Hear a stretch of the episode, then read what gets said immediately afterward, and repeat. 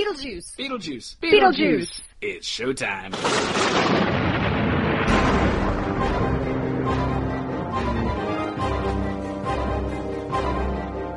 Welcome to the Beetlejuice Minute, where we discuss Tim Burton's Beetlejuice minute by minute.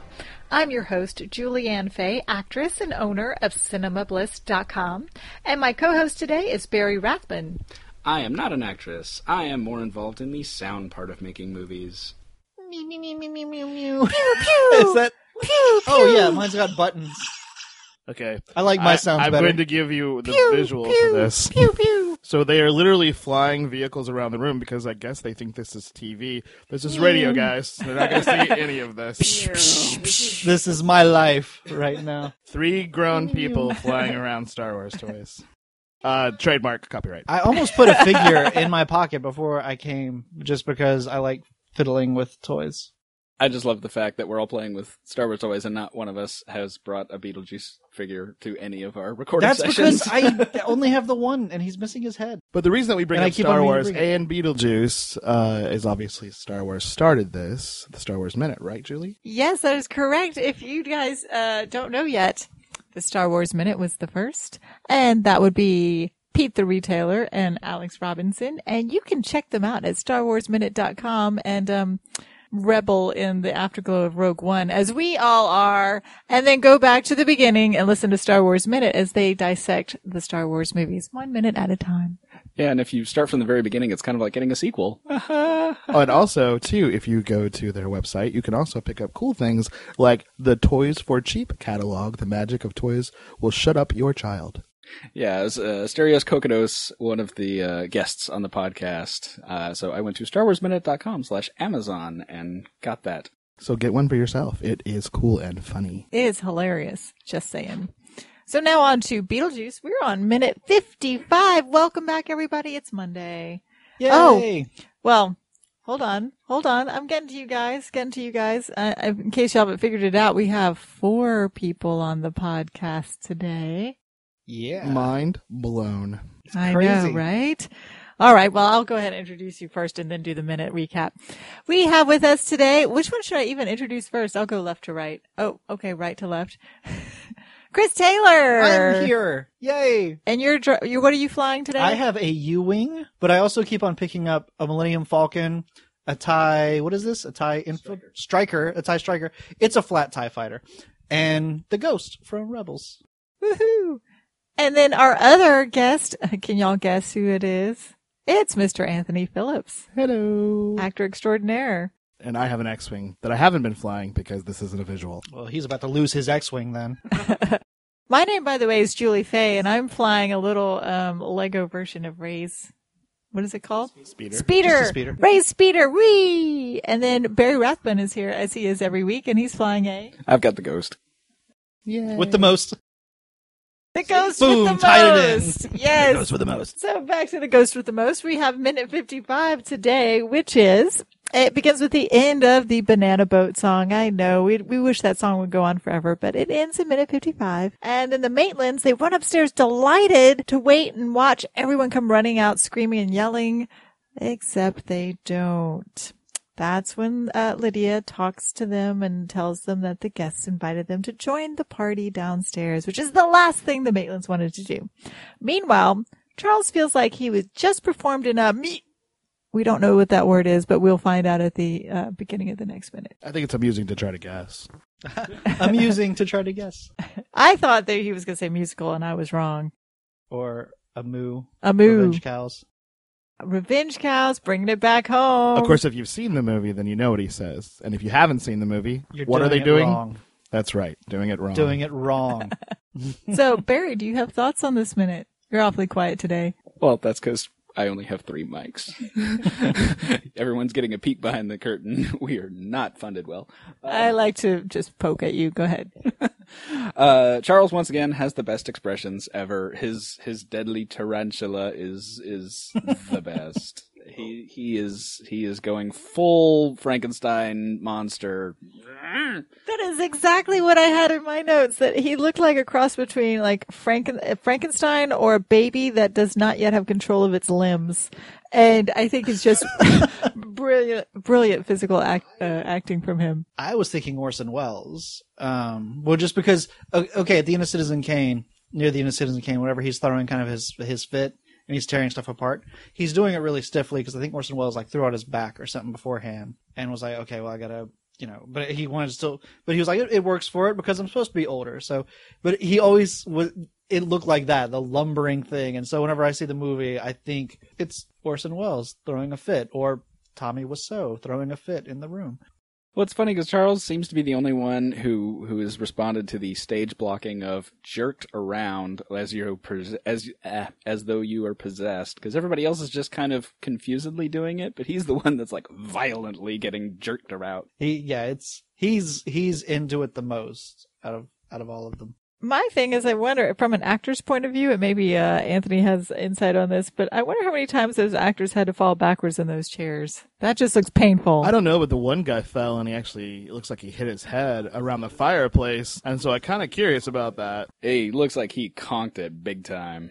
I mean, these days they would have all this CGI stuff. They'd fall back on giant mats and then digitally replace the mats, but I'm not sure that they did it that way back in the day. No, I don't think so. And uh, Delia falls back in that in that fun cartoon legs straight up in the air pose. But yeah, I think I think with things like that, I mean, you know, they can still paint things to look like they're so they're foam, so foam, so it looks like it's an actual set, but it's you know, it's safer to fall against. But and this guy, I mean, we we know it didn't kill him, so that's good. in movie or real life, so that's good. Yes. Right?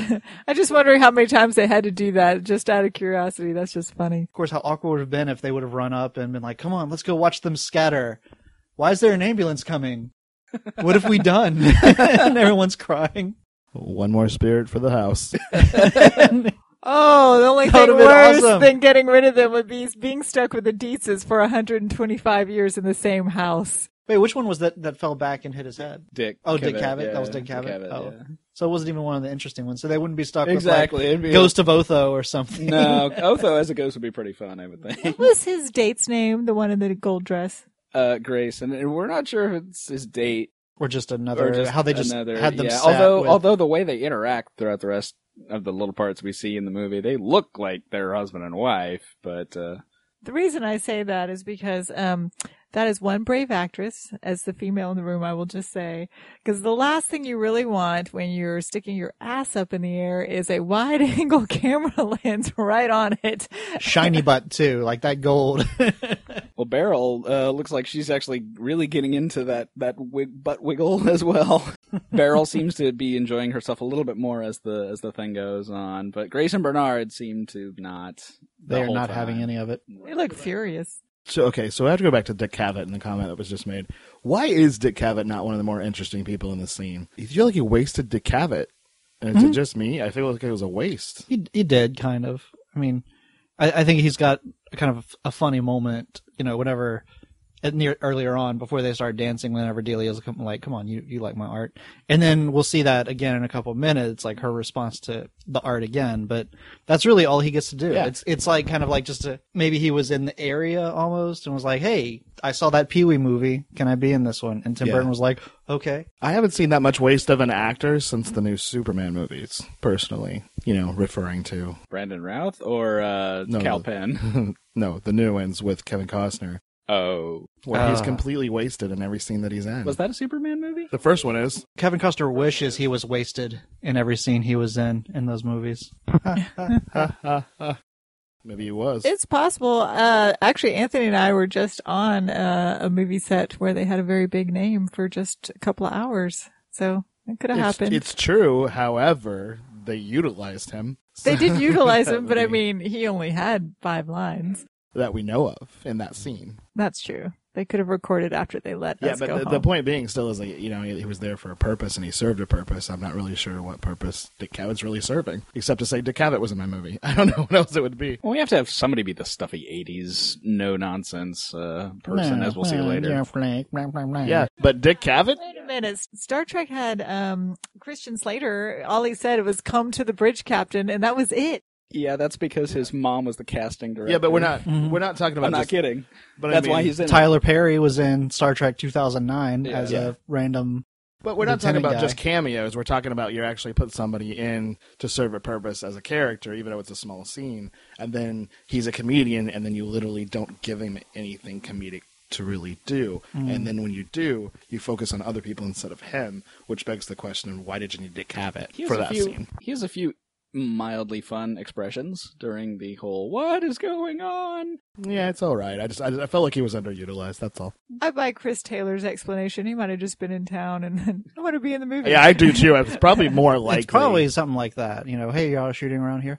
Except I think Beetlejuice was actually shot in the middle of nowhere. I think Tim Burton just Connecticut. wanted somebody. I think he was like, I really like Dick Cavett. I loved him as a kid. Can we get him? That would be great. Well, uh, and I'm I'm still trying to figure out if this is a deleted scene or what. But uh, Dick Cavett also helped a little bit with the production because apparently uh, there was a scene where Burton was trying to film sh- the little shrimp like actually leaping out of the bowls and attacking their faces.